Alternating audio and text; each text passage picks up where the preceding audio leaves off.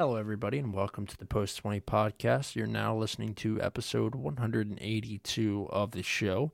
My name is Evan. I'm joined, as always, by my co host, Matt. What's going on? These weeks are always the longest when it comes to international breaks. Yeah. Especially when the U.S. play teams that definitely shouldn't be the teams we're playing. Um, getting into Nations Leagues, I guess, right away. We qualified for the semifinals in Vegas this summer.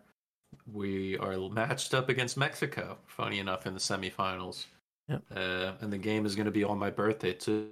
Both games June 15th. So Nice. hopefully it's a nice little birthday present there. Big 2 7. Yeah, so the two games that, uh, well, for, I guess we should say, since there's no Premier League football, obviously, this week, um, the agenda's pretty thin for us. We have to predict some games, and we're going to talk about, you know, the state of the table a little bit. But as for our uh, United States men's national team, a 5 0 win over Grenada, in which Jesus. Seven. It was 7 1. Oh, it was 7. I'm sorry. I had, dude, I had this pulled up. It's all right. We we played These are them always games that we get bla- we just blast them. five 0 I was gonna say I thought there were seven goals. That one that one was five 0 from June twelfth, twenty twenty two. Yeah. Jesus. Christ. So eight goals total in this one. Seven one victory for the US. Um Pepi with a goal, Aaronson, McKennie had two, uh Pepi had another in the fifty third, then we had Captain America and also Alejandro Zendejas who scored in the seventy second. Grenada did get a consolation with a goal in the 32nd, but this one went I I mean pretty much how these sorts of games should go. Uh, total domination, USA at the top of their qualifying group D. Uh, and then we had a game against El Salvador, which we won 1 0 uh, as well. So, yeah, pretty good stuff that we're seeing out of the U.S. But uh, what really are we supposed to expect uh, against countries that are like, you know, the size of Rhode Island, you know? Yeah, the El Salvador game was in Orlando. That second one, it was 85 degrees, 50% humidity. You could tell the last 20 minutes the guys just wanted to go home.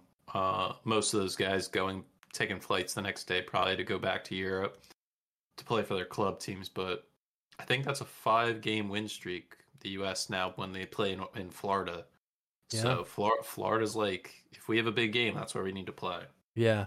And another thing that I will mention is a certain somebody made a trip down to uh, Orlando, Florida this week. Arsenal loanee Folarin Balogun, who technically is eligible to play for the United States, uh, was strangely enough in Orlando uh, at a Magic game, went to spring training uh, right around the time that the U.S. was there to play El Salvador. So I don't know how you feel about that. I mean, he's playing for Reims right now uh, in League One, uh, the French league, or Uber Eats, as some of you may be familiar with.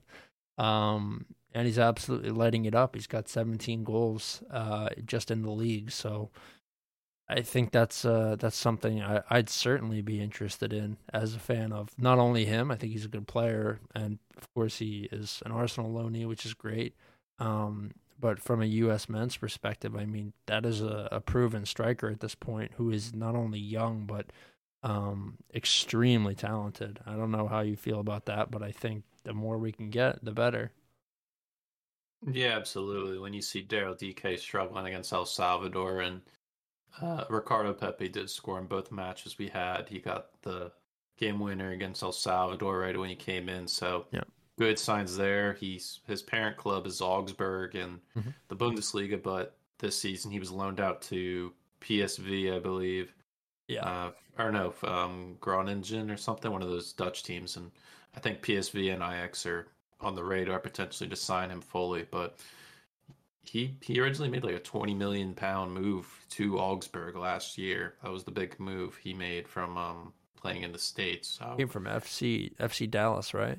Yeah, the FC Dallas Academy is probably the best in the MLS. I would have to say when it comes to just make to building talent. So that's good there for the U.S. and other fronts. I was just scrolling here in the Euro qualifiers because next summer we're back at it with the Euros again. That came back fast, but first and second match days of qualifiers, Belgium beat Sweden 3 0. Romelu Lukaku got a hat trick on your Sweden. What does yeah. that make you feel like? I mean, that's a tough look. It's a really tough look, especially because it's it's Lukaku. I think I'm on record. There was a period where I was like mega high on Lukaku, but within yeah. the past, I mean, you know, year, year and a half, uh, after the first six weeks he was good at Chelsea that I, I, sort of changed my tune. So that's a very tough look for for Sweden, uh, for my my adopted team, the team that I root for when the Euro comes around. Uh, we we just don't like to see that, especially after the performance uh, Lukaku put up at the World Cup. I mean, you you would have thought that the guy was finished, but that's it's not like Sweden or a cupcake. That's clearly not the case. We also saw Portugal win 4 0 over Liechtenstein. Yep. Ronaldo brace in the newly managed Roberto Martinez country led team. Um, England two wins, beat Italy 2 1, playing a man down. Luke Shaw also beat Ukraine 2 0.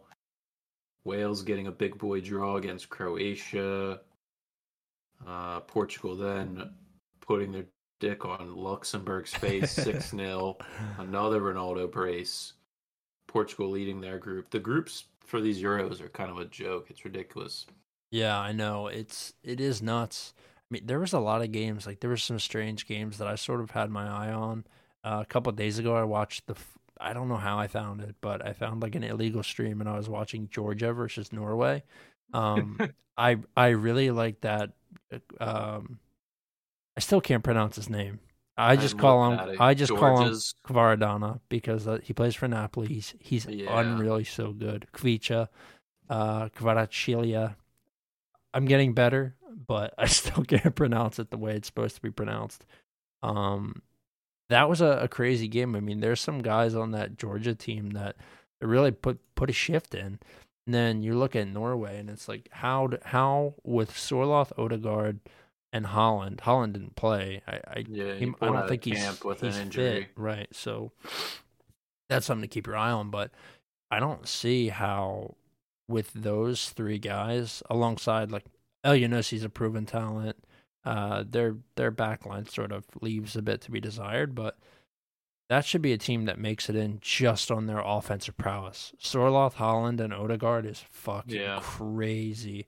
And if they were to just put those two guys up top and let Odegaard play through balls through, I, I just think that's a team that come come Euro time, like you never know, man. They could be seriously, seriously threatening. So that was something I wanted to to watch. It's crazy, man. These Euro qualifiers, like they're typically really boring. Um, yeah, and it's a lot of like just big countries stunting on the other countries, but score lines really weren't that, you know, like outlandish. Iceland beat Liechtenstein 7 0, but Liechtenstein's a country the size of New Jersey, uh, or South Jersey, rather. Everything else, I don't think there was more than like you know, Sweden, Azerbaijan. That was another five goal game, but it's pretty low. The scoring is pretty low, and these teams aren't always in the best of shape during during qualifiers. It's slow stuff. Um, did you get a chance to look at the the score line from Netherlands versus Gibraltar? 3 0.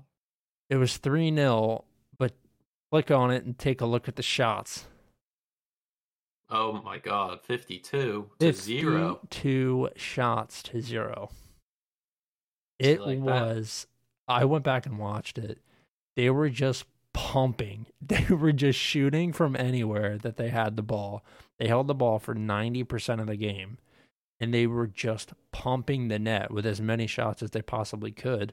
The shocking thing to me was they were only able to get 12 of 52 shots on target. That's appalling. Gibraltar was playing a man down for most of the second half. They were. It's true. Liam Walker uh, sounds like a guy from Gibraltar with a red card in the 51st, but that one was was absolutely insane. I thought that was fucking hilarious, especially when you look at the sort of talent that, that the Netherlands have. You would think maybe they'd be able to beat Gibraltar by more than three, but they were unable to do so. I'm looking um, here. The last, the last one I'm touching on with the Euros is a uh, biggest stunner Scott McTominay brace. That's right. Two Spain nil. What That's happened right. there? I have no idea. I I saw that McTominay scored twice. Um, I I didn't after I saw that I was like I I don't need to look into this any further. Um, what I will tell you right now is up top for Spain it was Oyarzabal, uh, Joselu, and Jeremy Pino. So not uh not necessarily the best Spanish lineup that that we could have seen. No. Um, they are certainly a team, Spain, that we grew up watching play some of the most liquid, beautiful football ever, and now like the era just hasn't refreshed. Um, Xavi and Iniesta are gone. There is no Carlos Puyol. There is no Sergio Ramos. Piqué is gone. Their left and right backs, who they always manage to have unreal. Danny Carvajal, like he's towards the end of his career, and then up top, there's just nobody that like really moves me. The days of Fernando Torres are gone. Like your best striker is Alvaro Morata. It's kind of crazy that there hasn't been like a regen because the Spanish talent systems are so good at Madrid and, and at Barcelona and, and even all the way down to clubs like Espanyol. Like good players come out of these these systems and it hasn't really happened in the last five or six years. It's been a lot of those clubs. I, am looking at Barca and Atleti and Madrid mostly, but they've they've farmed they've looked for players for regions of their their talisman players in other spots. Benzema is Spanish, Modric is Croatian, Toni Kroos is German. It's kind of crazy to see like uh, the the drop off in Spanish talent over the last 10 or 15 years. It's been nuts. Yeah, when we go to South America, Argentina playing for the first time since the winning the World Cup. Mm-hmm. Got a 2 0 win over Panama. Messi got a goal in the 89th, as well as a 7 0 win over uh, Curaca. I didn't pronounce that right. Uh, small oh, Curacao. Yeah. Yeah. And they, they play in the CONCACAF. 7 0 Messi uh, Hattie. And we also saw Brazil lose 2 1 to Morocco. Morocco carrying on their form from the World Cup there.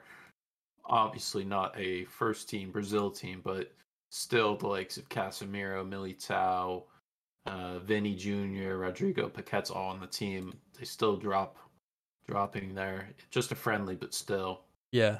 I was gonna say that must have been a, just a straight up friendly because obviously it was, it was in Morocco too. So okay, so yeah, I mean that that plays a little bit, but um, who scored for Morocco? Uh, Boufal and 29th and Sabiri. Yeah. Yeah, he was good at the World Cup. That Sabiri guy as well. I think he plays in um he plays in Italy. I think he plays for like Sampdoria or Cagliari or maybe not Cagliari, Bologna, something like that. Bologna, however the fuck you say it. Um, yeah, it's Sampdoria. Oh, there we go. I was right. My first guess. It's it's kind of crazy. Um, Morocco, when you look at their team, like there is some seriously really good players. Uh, Bounou, who was a just total standout at the World Cup uh, Aguerd, Mazraoui, Hakimi, of course, one of the best fullbacks in the entire world. Uh, if they're able to sort of continue this little run, like if you look at ages, it's not totally impossible for Morocco to be a good team heading into the next World Cup, even if they're able to, you know, produce a little bit more and maybe uh, hold on to some of these guys that were so instrumental for them at the last World Cup. I, I wouldn't count Morocco out. You know, they were a total dark horse this year. I don't think anybody expected them to do what they did. Uh, but I certainly will keep my eyes on them for the next World Cup. I don't I don't doubt that whatsoever. Yeah. Um, other than that, I didn't really have any other international games to touch on. Oh, we should talk about Kane. Um, Harry Kane breaking the the goal record, right? Yeah, I believe that was Alan Shearer's, right? Uh, for England. It was, was, it his? I thought it was Rooney's. Oh, maybe it was Rooney. It was Rooney. Um, so let me pull this up. I want the exact number. Um, 55 he yeah, has, and yep. Rooney had 53. Yeah, so he was tied with Rooney for for some time. Um, he would have gone. He would have broken the record if he scored that penalty at the World Cup. Actually, yeah. strangely enough, awkward. and he wasn't able to do that, but he's got two goals uh, in his last two games, I believe, for England. So he now has 55 goals and 82 appearances uh, for the Three Lions. He's appeared and scored at every youth level and made a goal scoring debut with the senior team uh, when he was just 21 years old. So it's been quite some time that Harry Kane's been playing for England now. And what a uh, what a thing to hang on your hat, you know, 55 goals and 82 appearances, not a bad conversion rate.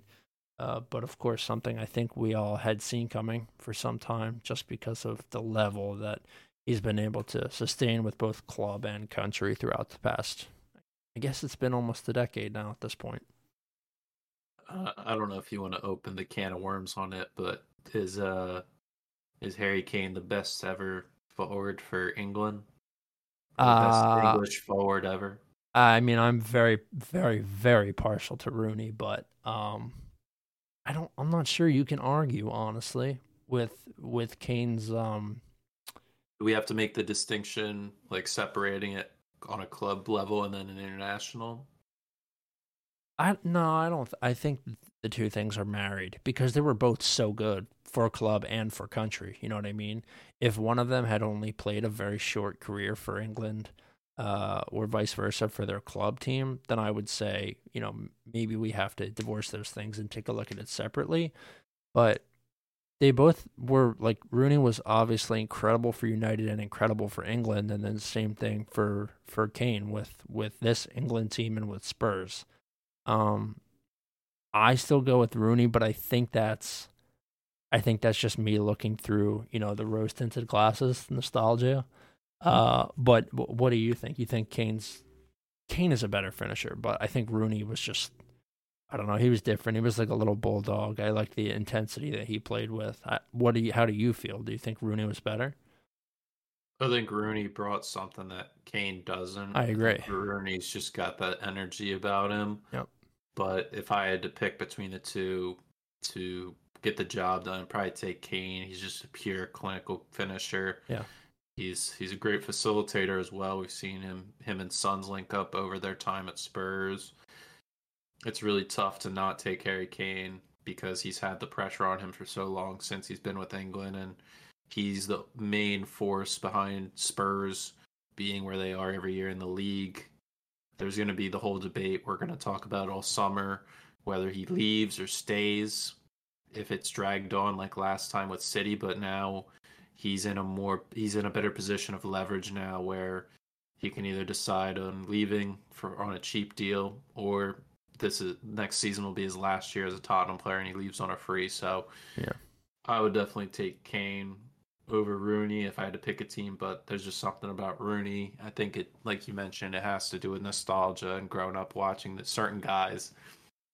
And you're always gonna be biased towards them. So yeah, there's always something that pulls you to Rooney, but uh, if I'm thinking ob- objectively, I'd probably pick Kane.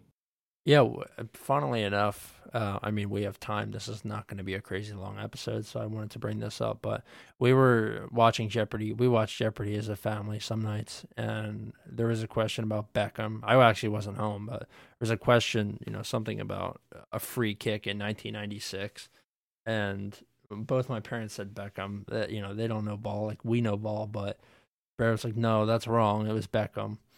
Um, and I- just got to thinking about like that era of United. I caught the tail end of Beckham, but of Rooney and Ronaldo. Like, I don't, and it's crazy because I hate Ronaldo now, but I had so much, I'm so much enjoyment I got out of watching those early 2000s uh, United teams. Like, it rivals just just rivals what I feel watching like Arsenal now. It was crazy. They were so fun to watch and Rooney is like quite easily in my top probably top 5 maybe more of of you know favorite players. He was just if you guys go back if you have a second and you you didn't watch uh during that period and it was hard to do it cuz it wasn't around on TV all that much like that guy was so fucking different. Some of the screamers, the long shots that he scored Like you just do not see that anymore. You don't see it. It's very rare. And that guy scored them with ease. His outside the foot, just like screamer from 30 yards out was was insane. Yeah, when I think about Beckham, Beckham was definitely an inspiration for me. Mm-hmm. Watching the game and making me want to play. Him and Ronaldinho definitely my yeah. two guys. But when I think of Beckham, I always think about Madrid and the Galactico days. Yeah. R9. You got young Ramos at fullback, Iker, uh, Zidane, like, and then playing Barcelona. Like, those were definitely games I always think back to. Like those were the best times to watch uh, El Clasico, and nowadays it just doesn't have the same feeling.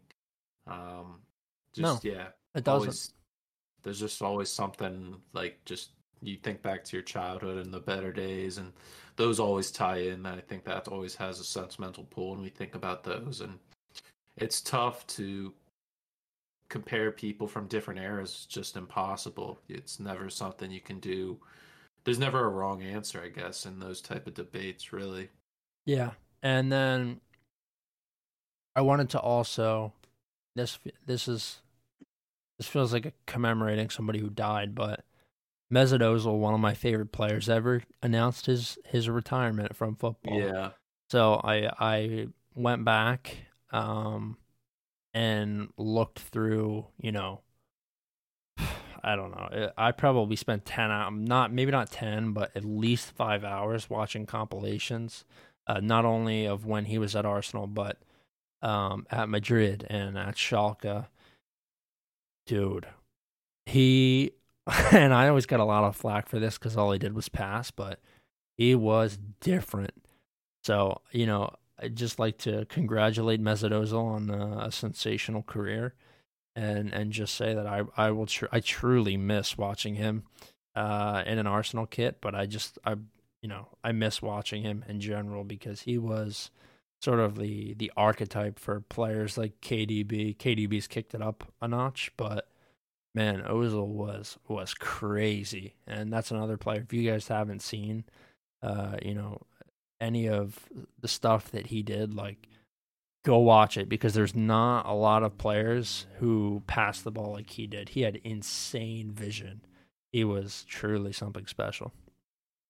Yeah, my most memorable memorable goal from him is definitely I think in the I think it was the, the Champions League, if not the Europa League, against Galatasaray. Yeah, Fenerbahce, just yeah. skinning two defenders and being the goalie and just fake shots and yeah, he was a special player. It was sad to see his career end the way it did, going to Turkey and that. Who would have liked to seen him still play at the highest level, but yeah, he was with Madrid right around uh, when the dynasty was going. It was it was right when Modric got there. I think like he had yeah. just come in from Spurs. It was a fresh Ronaldo there. Um, Bale was just joining the party. If not, yeah. maybe they were one going out the opposite ends, but yeah, Di Maria, Ronaldo, like Benzema. Those were those were better times for Ozil, and Prime Ramos. He was a big contributor to getting Arsenal to where they are today. Yeah, that's for sure. That 2015 season, uh, I think that was the year he had like 14 goals and 14 assists. Like it was it was crazy. He tied Henry's club record for assists that year. Um, man, that was like I was so much more stoked then that Arsenal were competing for first place, and then obviously crippled when they placed second that year. But it it just feels like a totally different generation, and I guess it is. Like there are no players from that team besides maybe we had Xhaka then. Maybe he had, he would have just come in, but pretty much like that's it. It was you know, it was just him. And it's crazy to see how far they've come. And well, I guess it has been eight years. Jesus Christ.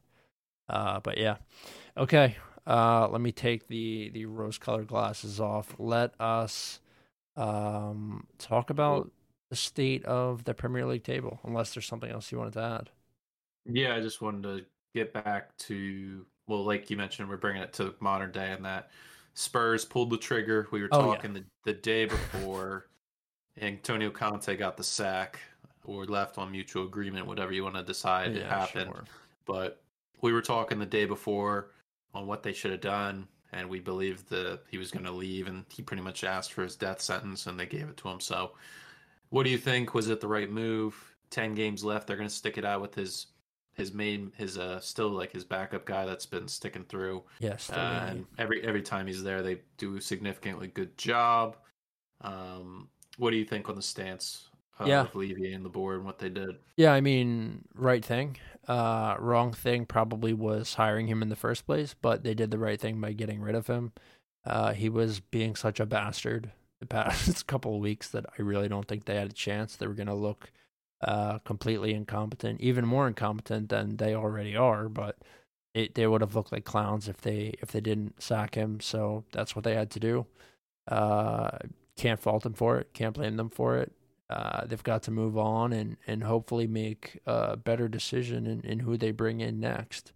Uh, I did see they're they're they're already ruling somebody out because he doesn't get along with with Levy. So, I mean, I feel like that's fucking every manager ever probably because he's so cheap.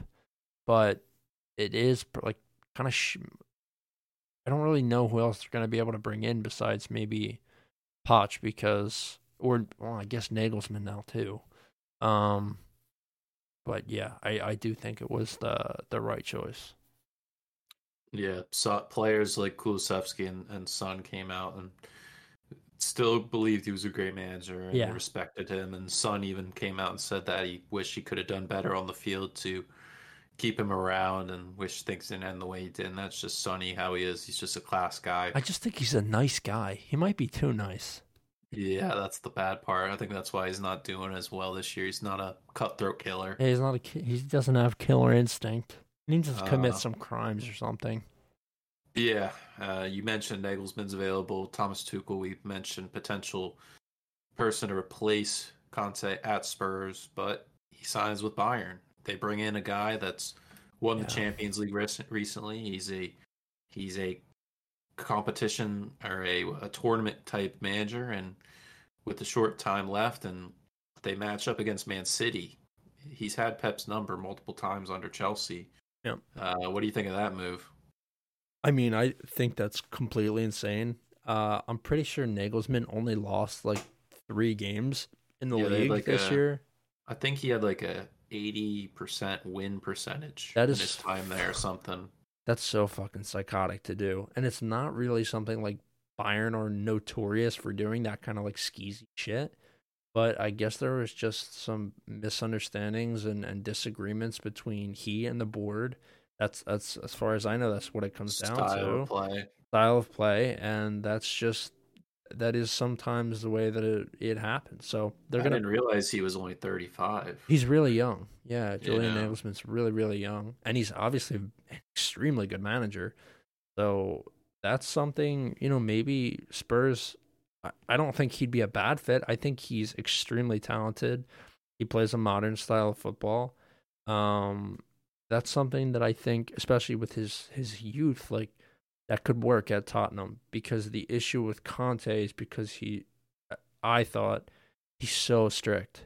He's so so so strict. He changed everything about what the players did training wise, regimen all the way down to exercise, uh, Yeah. nutrition. Like he wanted a full overhaul of all that stuff, and I just think it it took precedent over the football itself, and that's that's an issue. So, um, I'd be curious to see Tottenham sort of go in for for Nagelsmann, but I do think Poch is still the uh, number one. You know, I th- I think he has a lot of love for Tottenham and the Tottenham fans and players really also have a lot of love for him. So, um, But is it is it always good for your exes to get back together?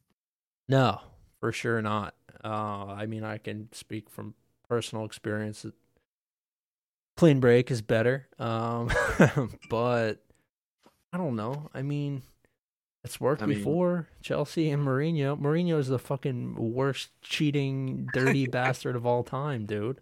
And and it, it, it worked. I would honestly take him back a third time. I know you would. Any any sane person would. The guy God, as much as I fucking hate him, he's a, he's a sicko, but he is a really good manager, and players play for him. It didn't work at Spurs. I don't know why, but it's worked at Roma. It's worked at Madrid. It's where he's been all over the place, and it pretty much works every time. Didn't work at United either, but I think I saw the last thing on the Spurs management. I think the last three managers they've had for over 50 matches have collectively won like over 30 trophies or something. Yeah. And at Tottenham in total, they've only won like one or two. Yeah. I mean, it's a Tottenham problem, right? Maybe not a managerial problem. It has to be. But I don't you know. You can't have all these you can't have all these great managers and constantly be their fault. Like these guys are there for two to three years. Conte was there eighteen months, like yeah. and you have you have the talent there. You got Kane, Son. These guys are Golden Boot winners. Kulusevski's a good player. The midfield is decent. I like Højbjerg. Like we're starting to see Lloris is out. He's on the downslope big time. Um, today I was listening back to past episodes of ours. I was listening to specifically month by month, the end of every month, where we were at with things. And you brought up two, three months ago, like Lloris is on the downspin since the World Cup, and I think yeah. Forster needs a step. And we were we've been seeing this a long time. So he kind of stinks too, though, Forster. I I, yeah, I, I mean, might be holding the L on that one. I, you also it comes down to recruitment. Yves Bissouma, Yep. No idea where this guy's been. He literally was Caicedo last year. Yeah, it was so good. Two years ago, he made a big move. Shit year. Richarlison, big player for Everton. Yeah, Comes to Spurs. Shit. Danjuma. We talked about January transfer move. This guy was on five clubs' radars in the Prem. He goes to Spurs for big money. I don't think he's played one minute in the Prem. No, he hasn't. I think he's he maybe has one appearance or two appearances if that. Like, all these signings they're making aren't having any effect, and the ones that are like pretty insignificant. And Bentancur getting hurt that was huge. January was massive. So they have ten games left under familiar management. Um, potentially they get that new manager bounce off the beginning if you want to think that, but it's going to be tough with teams like Newcastle, right behind them. Liverpool still always there. You never know under Klopp. Brighton are right there with Matt. Three games in hand on Tottenham. So they're in a bit of a downspin. Yeah. I mean, they've got three in their last five, which it could be more concerning. I suppose they they could be, you know, in awful form with a point or so in their last five. They've got nine in their last fifteen possible, which is pretty decent, especially at this point in the season with fixture congestion, exhaustion, uh, which they were dealing with a little bit, you know, after the World Cup. But now, you know, they do truly settle in to the point in the season where this is the thing that matters. But they're not winning a trophy this year. It's not going to happen. Another another trophyless year, and uh, maybe maybe they'll get a new manager bounce. I don't necessarily see that happening because they've been playing with Stellini for low key like two months. Um, because Conte was what did he have? Gallbladder, right? Something like that. Yeah. Yeah. Um, and he was yeah. gone. He was gone for like three weeks. So uh, I think this is the guy that's sort of been leading training and, and been at the helm, especially because Conte just checked the fuck out.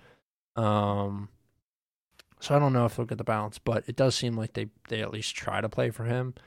Yeah. Uh, and that's going to be important coming down the stretch here. But like you mentioned, and this is kind of leading us into our conversation about what top four looks like and what relegation looks like. Brighton have three games in hand on Tottenham, a game in hand on United, a game in hand on Liverpool, and then two games in hand on the three teams that are right below them in eighth, ninth, and tenth, which are Brentford, Fulham, and Chelsea. So Brighton are poised to, if they play well in their next three games, make a jump into probably, if not five, that four spot because they're the team that move me the most in terms of potential top four teams. I think Brighton have played and earned it this year. Uh, I fancy them, you know, over Liverpool, over Newcastle because they don't score, and really at this point over Tottenham. So I think this, you know, this top three is largely unchanged, except maybe the top three is unchanged. The top four is mostly Uh, unchanged, I think. Besides maybe I Brighton. wouldn't. I wouldn't count out a United slip up. Well, no, I guess that's fair. Four I was so hard on them. I was so hard on them this year at the beginning, Yeah, and now like I don't want to say a bad word about them. Kind of weird. Because they're All still right. kind of stinky, but Rashford. he can't be hot for the whole year. We've seen that with mm. Almiron. Now he's. I think Almiron's out until the end of the year, or if not mid-May. I mean, the guy's getting a foot birthday card. He's on fire. Yeah. All right. Do you want to jump into the predictions, or do you want to do the top four relegation? Let's do top four relegations. Okay. What do you want to start with? Bottom, top, bottom of the table, top. Let's start with the top. Okay. Um, I I think top two doesn't change. I think Nope. Arsenal win the league, and I think I think City comes second. It does all come down to that that matchup between the two sides. If Arsenal win that, I would say they would definitely be at least this distance, eight to nine points clear of them. With at that point five games left in the league, and Arsenal would need to lose every single game to have a slip up. But if City win that game, it keeps it tight. My the difference I have is this year out of all the years, Man City have dropped so many points. Yeah, it's incredible. a lot of weird they- draws. They have four draws, four defeats, while Arsenal only have three draws and three defeats. Obviously, a lot of late drama winners. Arsenal have had a lot more of those than City. And you can definitely tell the difference in City playing this year compared to years past, where they've dominated. The one year they had over 100 points, uh, or 100, I think it's over 100 goals or something, 100 points, 100 goals, whatever. But Yeah. with Haaland in there, it's a massive difference. And their schedule the rest of the year isn't that easy. They still have, obviously, they're in the Champions League, the Arsenal matchup, and they play Chelsea as well. Um, now that I look at it all, they, they don't have the toughest of schedules for those teams up there, but we've seen Everton have challenged them. Brentford beat them already. They play them again. Fulham have tested them. They still play Brighton. I mean, there's definitely games in there where I see them slipping up, and I think Arsenal just have shown they can keep up and jump even higher above them. So I think that stays the same. I mentioned United potentially slipping out of this. These next four games without Casemiro are going to define where they finish, in my opinion. Um, those four being against Newcastle, Brentford, Everton, and Forest. So And not that- easy games, really. Two of them are pretty tough. They go on the road for Forest. Oh, Um, Ricky Trees. after that, they still have Chelsea, Spurs, Villa, Brighton again, um, and the year against Fulham. But I, I discredit Fulham now with what their situation is. But I think United would finish with fourth. I think they dropped to fourth, and then it's tough. I, I still at the beginning of the year I have Tottenham finishing third. I would like to believe they they have a positive bounce with Conte out, uh, with the interim manager. We've seen them in the past with Ryan Mason. After the Mourinho cut, I think it was, he stepped in for the main, remainder of the year, and they didn't do too bad. But I don't know. There's just something about Liverpool that just sneaks up on me. Yeah. So, um, I think Liverpool somehow squeak in that top four, whether it's third or fourth. I would have them and United in there. So I think Tottenham just miss out, and Brighton have so many games left with fixture congestion, and I don't know if De can keep it up for the remainder of the year. So I'll go Arsenal, City, Liverpool, United. I mean this this one is is pretty simple for me. Uh, I do think Arsenal win the league as well. I don't. I think it would be just fake of me to not put them up there. Uh, I have to ride with my boys. I think City finished two as well. I I actually think United somehow or another scrape things together with no Casemiro. I know the track record with no Casemiro is not good this year. Right. Um, but I there's just something about this United team, the way that they attack, that that tells me like Rashford's gonna put the team on his back, and they're just going to put their heads down and get through it. Um, I think it's important that they do that this year. Well, Sabitzer's hurt too, by the way. Um, Yeah. which I just I totally forgot about. Eriksen is Eriksen's still out until May. Yeah, so that's that's not ideal. Um, Brendan But- McTominay. yeah, it's it, well, Fred, McTominay just scored two goals, so they're fine. Um, yeah, in a in a Scotland kid. Right, right. Um, I think United somehow get through it. I think them carrying confidence into next season is extremely important. They're still in the Europa League. Um, United could still get a couple of trophies out of this year, and I think if they're talked about a treble. yeah, it's possible. I mean, it's an ugly treble, but it, a treble's a treble, and if you're able to carry that sort of energy and momentum in, you know, with those games, then wh- why can't you just go on the weekend and win in the Prem too? There's nothing saying they can't. I think they're all bought into Ten Hag's system, and as I've said five times on the show already, Rashford is just fucking mega this year. He's so good, and I think I think United could totally stick it out. Um, then in fourth, I I think Brighton make their way up the table. Tottenham, I'm not totally sold on them coming down the stretch at the end of the season. I think they could finish fifth. I think Newcastle dropped down to sixth, and I think Liverpool actually dropped down to seventh. So my top four, I have Arsenal, City, United, uh, and Brighton. I just think Brighton have played too good this season, um, and they've been too consistent to not earn themselves a top four finish, and that might be bold. Um, Matt's you know point about fixture congestion is a good point. Um, but I think they play for De Zerbi, and I think they have enough talent to to actually be a top four team in the Prem this season. We've seen this kind of shit happen before, and I think this could be another year where we see it. What do you think that does for the summer and the upcoming season for Brighton? But I mean, they're going to be playing Champions League football, right? That's uh, that's fucking important. I don't think they're going to do anything in Champions League football, but We saw the same thing happen with Leicester after they won the league. we did, unfortunately. But that they didn't turn out turn well. they signed um, who did they get that year? Did they get any big signings the year they won the league? No, they kind of got rated, didn't they? I'd have to look back. I, I think look at- Mar I think Mahrez and and um what's his name? And Kante, Kante left left. that year. He left. Yeah, Kante left that summer and joined Chelsea, and then we won that year. Yeah. So I don't know. I don't think P- I don't think Brighton's going to be the type of team that lets them get, you know, that lets themselves get rated. Sorry. Um Caicedo, we saw him retain him, which was huge because he wanted to leave on like a 100 million pounds. Uh and they they saved him. They have Solly March, they have Mitoma. Um they have so many good players there that fit the system and just play really really well week in and week out.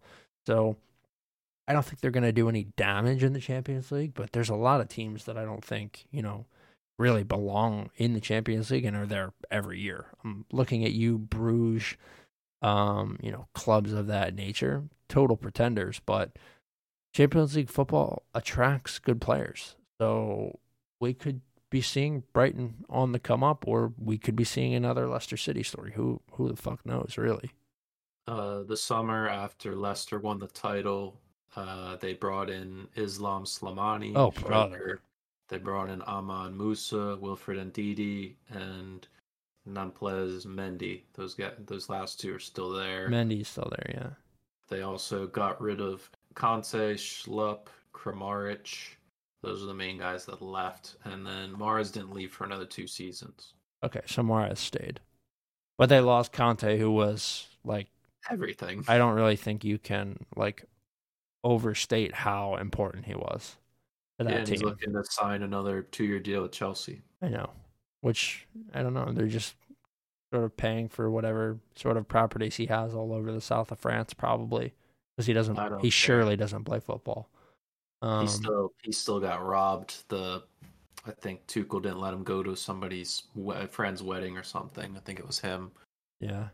It was like uh, I don't care. Give him the world. I rather Yeah. I hope he stays with the club the rest of his life. What a nice guy, though. I mean, I- I'm a huge Mendy fan. I, he that year with Leicester was like, dude, he was like Makelele in a tiny little package. like he's like five foot five, and he's bossing and controlling a midfield, and they won the league, and they were outplaying every other team. It was just yeah. so crazy. And N'Golo Kante, especially for his age, I mean, what a talented player. It's a shame he's had so many injuries in this later stage of his career, but I agree he does he does deserve the world. Yeah. Okay. Going to relegation. This is, if you want to say, even more unpredictable than the top four. Nine teams in contention, four points separating 12th to 20th. I think two of the three are pretty certain, in my opinion. Southampton, Bournemouth definitely going down. And it just comes down to that last spot for me. There's seven teams, one spot. And for me, it's between Leeds, Palace, and Leicester. I think Leicester stay up just because of their attack. Depends on if Maddison's fitness. Obviously, their strikers haven't done anything, and Tielemans is going to be out for another week or two, I think, with a hamstring issue. So I think they just scrape it. Leeds, Tyler Adams is set to be out the remainder of the year yeah. with hamstring surgery. That's a massive loss. I think Wöber's hurt as well. They're signing as a center back, and we know Bamford's inconsistency. Aaronson hasn't been the best this year. Uh, McKennie's doing what he can. I mean, they're relying on such young guys to keep them up. Last year, it was Raphinha who dragged them out. This year, they don't have anybody to that standard. So and then Palace, I think they stay up just based off the new manager bounce. I think Hodgson's does keep them up. So. I think it's Leeds, Bournemouth, and Southampton that go down. I agree with Bournemouth and Southampton. I am so happy to see Bournemouth go down. Um, they took years off my life with that Arsenal game. I, I actually, I thought I was gonna die uh, watching that game. So I'm glad to to say that I do think they'll go down. Southampton, same thing. I'm looking forward to whoever gets James Ward Prowse, because uh, he surely won't stay there. And then in the 18th spot, man, it's it's really tough. Uh, I know you and I both. I sort of co-signed your Palace take. Um, after you know their recent run of form, but I think they're able to stay up too. They're on 27 points. I could much easier see Nottingham Forest um yeah, yeah. go down. I think Leicester stay up. I think West Ham stay up. I I think I'm going to say Forest go down as well. I just I can't okay. see it. They've been really good um at home, but just not enough wins this year and I don't think um, outside of Brennan Johnson that they really have that dynamic of a team. Yeah, they rely heavily on him. Where's Jay Lings, by the way? Can he we free him? He just took the bag for the year, man. He just signed on the dotted line for a year, got paid extraordinary amount, and he's gonna leave after this year. So we gotta free him. We gotta send him to Everton or some shit. Yeah, West Ham need him again for uh, oh, one load. Yeah, they, he should go back to West Ham. He was mega there. Yeah, he was. He got them that top six. Uh, I think it was last year. Yeah. Um, but yeah, that was a crazy loan move. We talked last year. That was definitely a good signing. But yeah, I don't know. I don't think West Ham are out of the woods. I think if all things come down to it, I think West Ham going down would be the best for a lot of teams in the Prem there would be a fire sale there. Declan Rice would go to one of the big teams. He'd have to. Mm, uh, Paqueta, Benrahma, Fabianski would get on a, a mid-table team like a Palace or um, maybe a Brentford if Raya leaves for one of the bigger teams. So um, I think that would help a lot more of the teams. But yeah, I don't know. Anybody's guess is as good as ours. If you want, if you think on form right now, you'd go Palace go down. Uh, we saw Hodgson last year with Watford wasn't inspiring, and the only thing I would give credit to him is he has that familiarity with the club. He yeah. was already there for multiple years in the past, so I think that that helps a lot. Um, so yeah, I don't know. I'm more interested, honestly, in the relegation than the title, really, just because yeah. of how tight it is. Obviously, if Arsenal start drop start dropping some points and we're in one to two point territory, then it's like, yeah, that's where the attention goes. But um, yeah, I mean this. There's just so many shit fucking teams this year. I feel like, and they still have to play each other so many times. Um, the, the gap. Big one, the, the big one this weekend, Palace host Leicester. Yeah, that's that's insane. That's a it's a six pointer. It's massive. Whoever wins that match is going to guarantee themselves safety. I think. No. I think so, dude. We're not that far from the end of the season. No, I would. I think after another, once we get to mid-April, late April, it's gonna go super fast. Now that we're done the international period, the next international break is after the season ends. So these games are gonna be coming thick and fast. There's gonna be a lot of midweek games as well. Brighton still have Brighton have 13 games to play in the league in a eight week period including a FA Cup match against United. Oh, that's nothing. They got it. They'll be fine. So that's why I don't think they'll make top four. They have so many games, the most have anybody left. I mean, that's very fair logic. Completely fair. Um, plus, plus having Welbeck as your backup striker isn't good.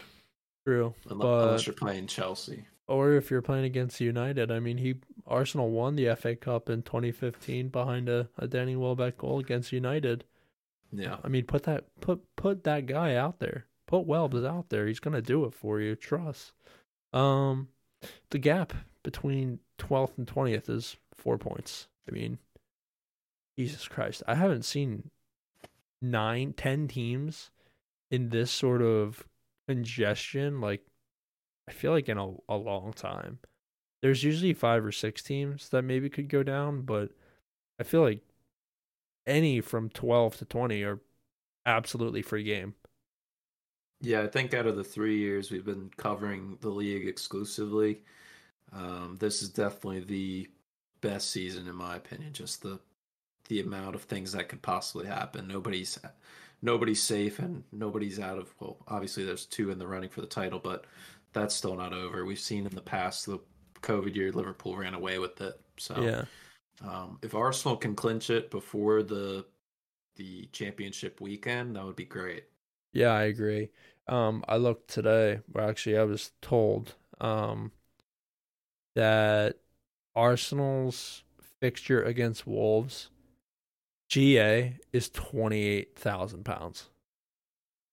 General admission is twenty eight thousand pounds for that game because that's when people think the trophy ceremony will be.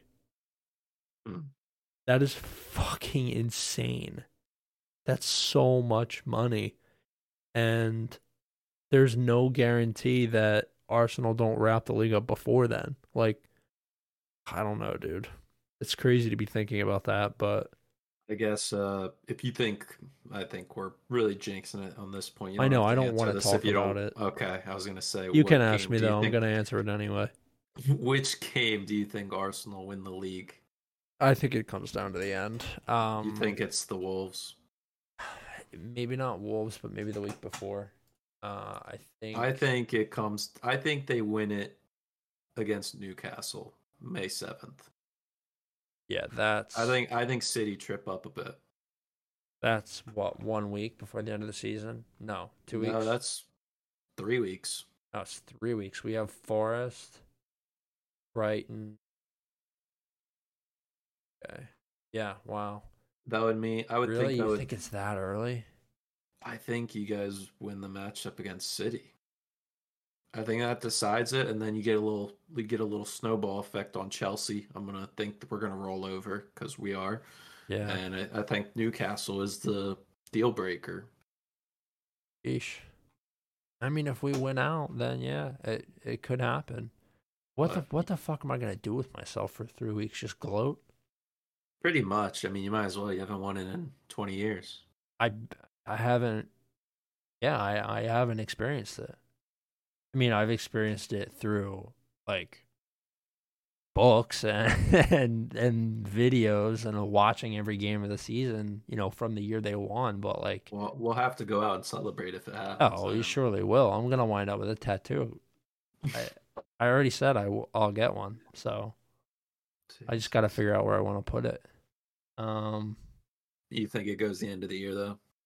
Yeah, I think it's. I don't think it's quite Newcastle. I think it's going to take a little bit longer than that. I I just respect Pep and City so much, uh, begrudgingly. Like uh, that fucker's not going to make it easy. There's no way.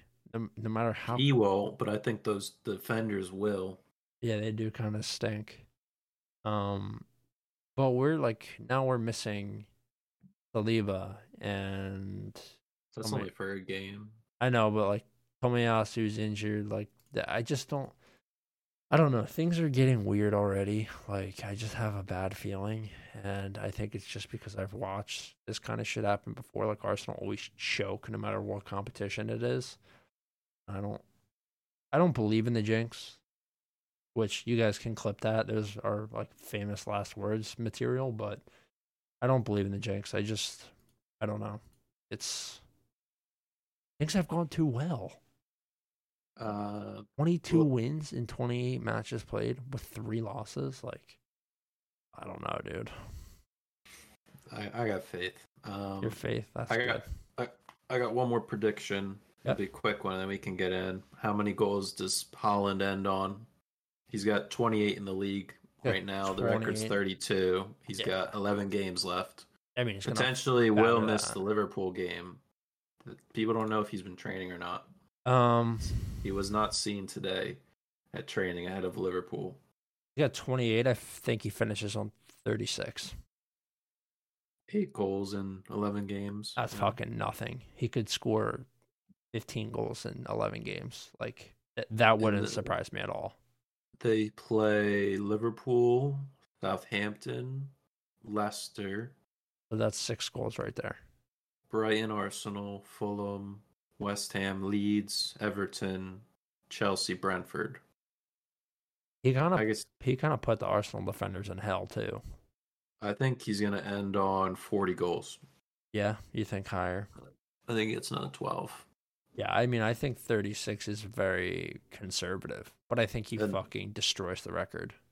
I think he scores 40 goals. They lose in the semifinal of the Champions League and they finish second in the league, and everybody laughs at them and says they still couldn't win with the best striker in the world. Yeah. Um. That's just me being petty, and so, hopefully Chelsea beat them in the semis, but that's never gonna happen. So that record, thirty-four, has stood. It's thirty-four, right? It's thirty-two in a thirty-eight game season. It's thirty-four in a thirty four game season, right? Something. And that was Andy Cole, Sheer, Shearer and Cole a tie. Okay. Yeah. So. Yeah, I mean that those are pretty. uh not so much Andy Cole, but Alan Shearer. Those are pretty. uh Pretty hallowed think, names. I just think he has two more hat tricks in him. No, easily. And who has it otherwise? The 32 is Salah, right? Yeah. Yeah, and I mean Haaland is twice the player Salah is, in my opinion. So, um, this is um, definitely Salah's worst year. Yeah, for sure. But his reign was very short. Think about it. Like I thought it was like a three-year reign. Three? I don't think that's that long. I would say from 18 to 21 was his peak. Yeah, I agree. And he had a relatively late peak as well because he was he was kind of carted all over the place. Like he was at Chelsea, he was at Roma, he was all over. I think he was Fiorentina before Roma. Yeah, so I don't know. I, have always been hard on Salah, but Haaland is a is different gravy. He's a he's a different player. Okay, just, uh, it's just that it's just that Liverpool affiliation. I think that's right. I, they just make me furious. Um, okay, we've got quite a few games to preview here. Are uh, we, yeah, we should. I wanted to go up to Monday. Yeah, and then hopefully we can squeeze something in on that Monday night before those midweek games because I don't think we should do like 17 no, predictions. No, no, no, I, I totally agree. Okay. Just do like a short midweek episode and then we can do something else Thursday or Friday before the following weekend. Just uh, we already mentioned this there's going to be a lot of weird recordings with depending on if teams advance in the Champions League and and FA Cup and that. Yeah. Okay. Cool. Um, let's jump into these. We have we're starting off with an absolute fucking banger on Saturday morning at 7:30. Manchester City take on Liverpool at the Etihad. Uh, the second place team taking on the sixth. Uh, City, obviously the resounding favorite for this one, and I think I think I have to take them. I don't think they're just going to bow out now. They got to get some wins here, and I think they do it here. Yeah, I got City as well. Zach's going with a draw. Uh, Liverpool on the road, atrocious, but they did get that 1 0 win early in the year. Howie's Alisson assist on that long ball. Salah spun Cancelo. Um, Foden will be out. He is co- recovering from, I think he had his appendix. Was it taken out or something? He had some sort of surgery. Yeah. And then the big question is Haaland There's no news on if Haaland's going to be available. I think we had this early in the year. He missed like a late practice uh, late in the week before the, their game, and Pep didn't say a word. He's pretty secretive on him, but I still think City get the job done with how fragile Liverpool's back line is. So um, obviously the midfield's another question as well, but yeah, I think City big win here, uh, get the thing going. Okay. Uh, then we have Bournemouth versus Fulham up next. Uh, I think I'll hand this one to you. I am really, really down on Fulham. That was another thing. Um, I don't know if we touched on it last week with the. I think we probably did with the suspension for yeah. Mitrovic. No, no Marco Silva on the sideline. Willian as well. So they're going to be missing a lot of key guys. Um, their attack's really decimated in that, and I don't know if if your boy Solomon can carry the load there. Pereira's been pretty dead. Palhinha is back though. That's huge for them in the midfield battle. But I think Bournemouth at home do scrape something here. We talked about how tight it is at the bottom of the table, so it gives a lot of those teams hope, uh, which is the most dangerous thing a team can have. So I think they scrape a point. Zach's going with an outright Bournemouth win. Where do you lie? Uh, I'm gonna go with Fulham. I'm actually down on them as well, but okay. I really think Bournemouth just aren't gonna do enough in the last couple games to stay up. So um, I'm gonna ride with Fulham, but like you said, mean, it's really gonna come down kind of just like Manor Solomon and Willian. Uh, that's Willian that, suspended. Oh, Willian is suspended. Hmm. They're probably gonna go with De Cordova-Reid, Carlos Vinicius, Pereira, and Solomon, and they got Dan James and Harry Wilson on the bench. Yeah, we got to see some Dan James. Then we got to see some pace. Um, I'm gonna go with Dan, Fulham, but I think he scored for Wales over the break. Yeah, he may have. I didn't watch or assist. Yeah, yeah ugly game. I, I, just think Fulham's gonna finish 11th. Like they have nothing to play for. I think Chelsea and Villa will jump them, and fair. It's gonna be a terrible end to what was an incredible start to the year for them. So I think I think it comes down to the hungry dog. They run faster. Okay, let's jump into Nottingham Forest versus Wolves. Uh, I'll take this one. This is a tough one. The Tricky trees uh, at City Ground, so home game for Nottingham Forest. I think I'm gonna take a draw. Both of these teams stink. Um, Nottingham Forest, I actually think are a better team than Wolves, but they both have a tough time scoring uh, on their day. I think this one's a low scoring draw. Uh, maybe some some late nonsense from Wolves to to take a point. I'm backing Forest at home. That's the only reason I think they stay up this year is the home fans, similar to how Everton did last year and will this year. Those home fans will drag them out. I am now questioning that looking at the depth chart. Half of their 30 players have game time decision next to their name. Uh, especially uh, Emmanuel Dennis and Brennan Johnson are on there. So um, maybe not. Uh, I'll stick true with it. I think Forest somehow scrape a win, and Zach's going with Wolves. Okay. Um, up next, Crystal Palace versus Leicester City. Where are you at on this one? Zach and I are on the same page. We are going new manager bounce, never fails. We're going Palace. Hmm. Interesting. I, Leicester, man, they they're really going to sweat this out till the end of the year. and I think Palace get their first win of 2023. Yeah, I'm with Palace too on this one. I'll take the new manager bounce. I mean, I fucking hate Roy Hodgson with like every Yeah. fiber of my being. He's old. He should probably be in a grave or a care home, one of the two. But okay. I'm gonna take Palace. I I think for some reason the guys show up and play for him. Yeah, I believe that. Okay, Arsenal versus Leeds up next. We're not gonna talk about this. I'll take Arsenal in a route. Yeah, this one is pretty cut and cut dry. I want to see like ti- nine goals. They have to. Um, they got to make a statement coming after a long break. I think this is a massive game for them. You already mentioned no Saliba, and Ketty is out. Uh, Partey game time decision, but the core is still there. Jesus. It it'll be interesting to see if he starts or Trossard starts. If I had to guess, I think he still rides Trossard. Unfortunate for me fantasy wise, but I think that just works for them currently. And for Leeds, just too many key guys are out, and it's going to be a lot. Uh, Willy Gnonto is out as well; he's ruled out for the game, so they're going to be pretty frail up front. But positive for them, Rodrigo is healthy. We saw him score. We saw him score in that Wolves win before the break, so that might be an X factor that they've needed for a long time that keeps them in this game. But yeah, Zach and I are going Arsenal. Okay, Brighton Brentford up next. Who you got there? This is the when I see these two teams, they it's just super tricky. The last time they played, Brentford won it, uh, won it two 0 but Brighton had like seventy five percent possession and tripled their passes.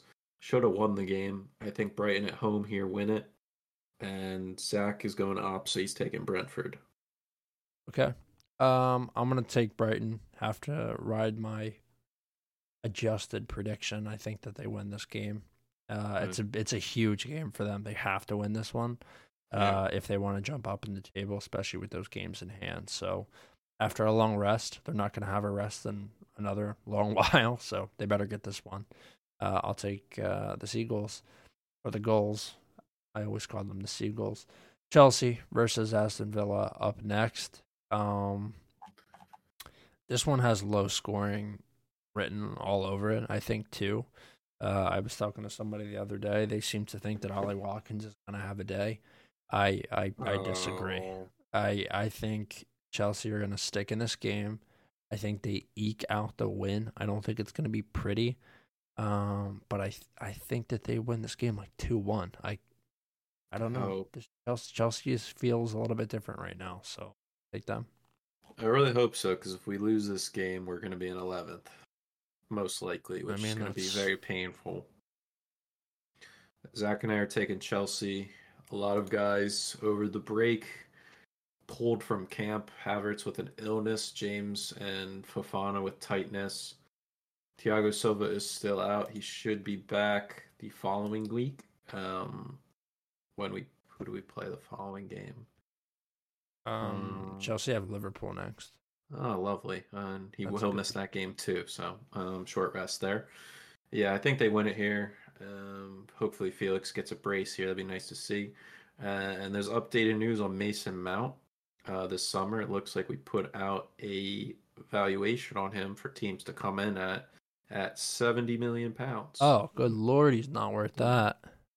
Um, so if I would, I would definitely take that price. Yeah, no, for sure. As a Chelsea fan, I mean, you'd for sure take seventy. Um, I don't, I don't know who's paying that. I think the only people that are Ham. Uh, no, uh, they don't have that money. That's they they got they have to buy their way out of relegation right now. I think maybe and- Liverpool. I think Liverpool's number one on the list, and then there was talks of Bayern, but I don't see an English player going there. Um, No way. so yeah, he definitely we definitely need to let him go because we have to let him go now for a profit. Um, because I think the quarter uh profit loss came out with like negative 120 million or something. Yeah. So I think we have to make it up somewhere. There's a laundry list of people we are definitely looking to sell uh, for a fire list or fire sale list. Um, but yeah, uh, we have to win this game, and Villa are fucking scary to me because anytime I predict a Villa game, 95% of the time I get it wrong. So taking Chelsea here is not good. Okay. Um, quickly, if Mason Mount's worth seventy, what's Jude Bellingham worth? One fifty. That's okay. Same as Enzo. I agree. Um, okay. West Ham versus Southampton up next. Who you got here? This game, I, we talked about Palace Leicester being massive. Two teams in the relegation zone. A win can define the next few weeks for them. David Moyes, everything's on the line here for the man. Yeah. Uh, this could ruin his reputation as a manager if he gets West Ham relegated. And unfortunately for me, I see this game ending in a draw. Zach more positive, thinking West Ham win at home. I'm with Zach. I think West Ham too. I think that they might stay up. I don't know how, but That that new boy Scamacca has oh, he stinks. That gone guy. hiding. Yeah, he's he's in the he's in the coffin. I don't know. He And that was uh, L signing. sure. as well as Cornet. Where the hell's he been? Oh yeah, he was my boy last year. He's he started the year off decent, then he got hurt and could never get back at the team. I mean, Antonio. but- well, I mean, he stinks now. He's finished, but I Um, found that him and Callum Wilson do a podcast. really, Yeah, I heard. I was listening to it yesterday. Michail Antonio and Callum Wilson. Yeah, they have. Yeah. hmm Oh, you'll have to link that to me. That sounds Yeah. interesting. Those are two of my ex guys. Used to Yeah. love them both. Um. Okay, and then we have speaking of Callum Wilson, Newcastle versus Manchester United. Um. I'll take United. I I just I don't know. I think maybe I'm even a part of Ten Hag's army now. I don't know. I I, I just think they win this game. Zach is taking a draw. Oh man. Don't worry, I'm Zach. I'll root for them for you. I'm taking Newcastle. This is the start of the slip. We already talked about it. I said they could slip top four. I think this starts it. Okay, that's fair. Being consistent. No. Casemiro. yeah, no Casemiro. Uh, Bruno I'm Guimaraes is licking his lips. I'm expecting a McFred masterclass. Uh, yeah, I'm expecting. At We'll see. We'll see. Uh, and then our last game, Everton versus Tottenham, and Once ag- that game stinks. Once again, new manager bounce. Zach are taking Spurs. I wish I could take the under. Um, Whatever. It's usually what I've found out with Tottenham is whatever you think's gonna happen. Yeah, I know. is not gonna. happen. doesn't. So my instinct was Sean Dyche at home, positive. They don't like having the ball. They play Route One. Spurs don't like having the ball. They go out on the wings. Seamus Coleman is Old. has 20 pace, Yeah. and they've been playing Ben Godfrey out on the left back, who isn't as nimble, and I think Kulusevski feasts. All right, you're convincing me. I guess I'll take Tottenham too. I feel like I want to take a draw, but like you said, like whenever you predict a fixture with Tottenham in it, whatever you think is gonna happen just does not happen. And they could come out and look amazing for the first half, and then somehow magically concede three goals to Everton. Like, this kind of shit just happens to them sometimes. So Give, giving you a counterpoint, it's going to be Everton having a midfield of three versus Tottenham's two. So, and we've talked about relentlessly in the past. They have horses in the middle there for Everton. So they do. that Yeah. might be a game changer if you want to go on the fence. I think I'll take a draw. I don't know. I think this one, this is gonna be fucking physical as hell. That I would that say is out of what the- I can yeah. tell you. I would say out of the three, I think that would be the go-to. But The I most just have a sensible. I just I think I think the way I picked all the games this week, I've not like almost every single game I've taken a positive result for the home team, and that's the only one where I think I have a road team winning. Okay. Um, So, I guess I I'll don't. I'll settle with the draw then. And I think Okay. that's that's it for us, right? Yeah, we'll we'll hopefully come back Monday night with an episode for the midweek fixtures. There's six games, um, four Tuesday and two Wednesday before the following weekend's matchups, and more big, massive matchups, both in the relegation zone and potential top four race. Yeah. Um, okay, guys, thanks for listening. Make sure to check us out on social media at Post20Pod on Twitter and Instagram. You can also find all past episodes of the show on SoundCloud, Spotify, uh, and Apple Podcasts. We still managed to stretch this to like an hour and 15 for you guys. So hopefully you enjoyed, and uh, we'll see you early next week.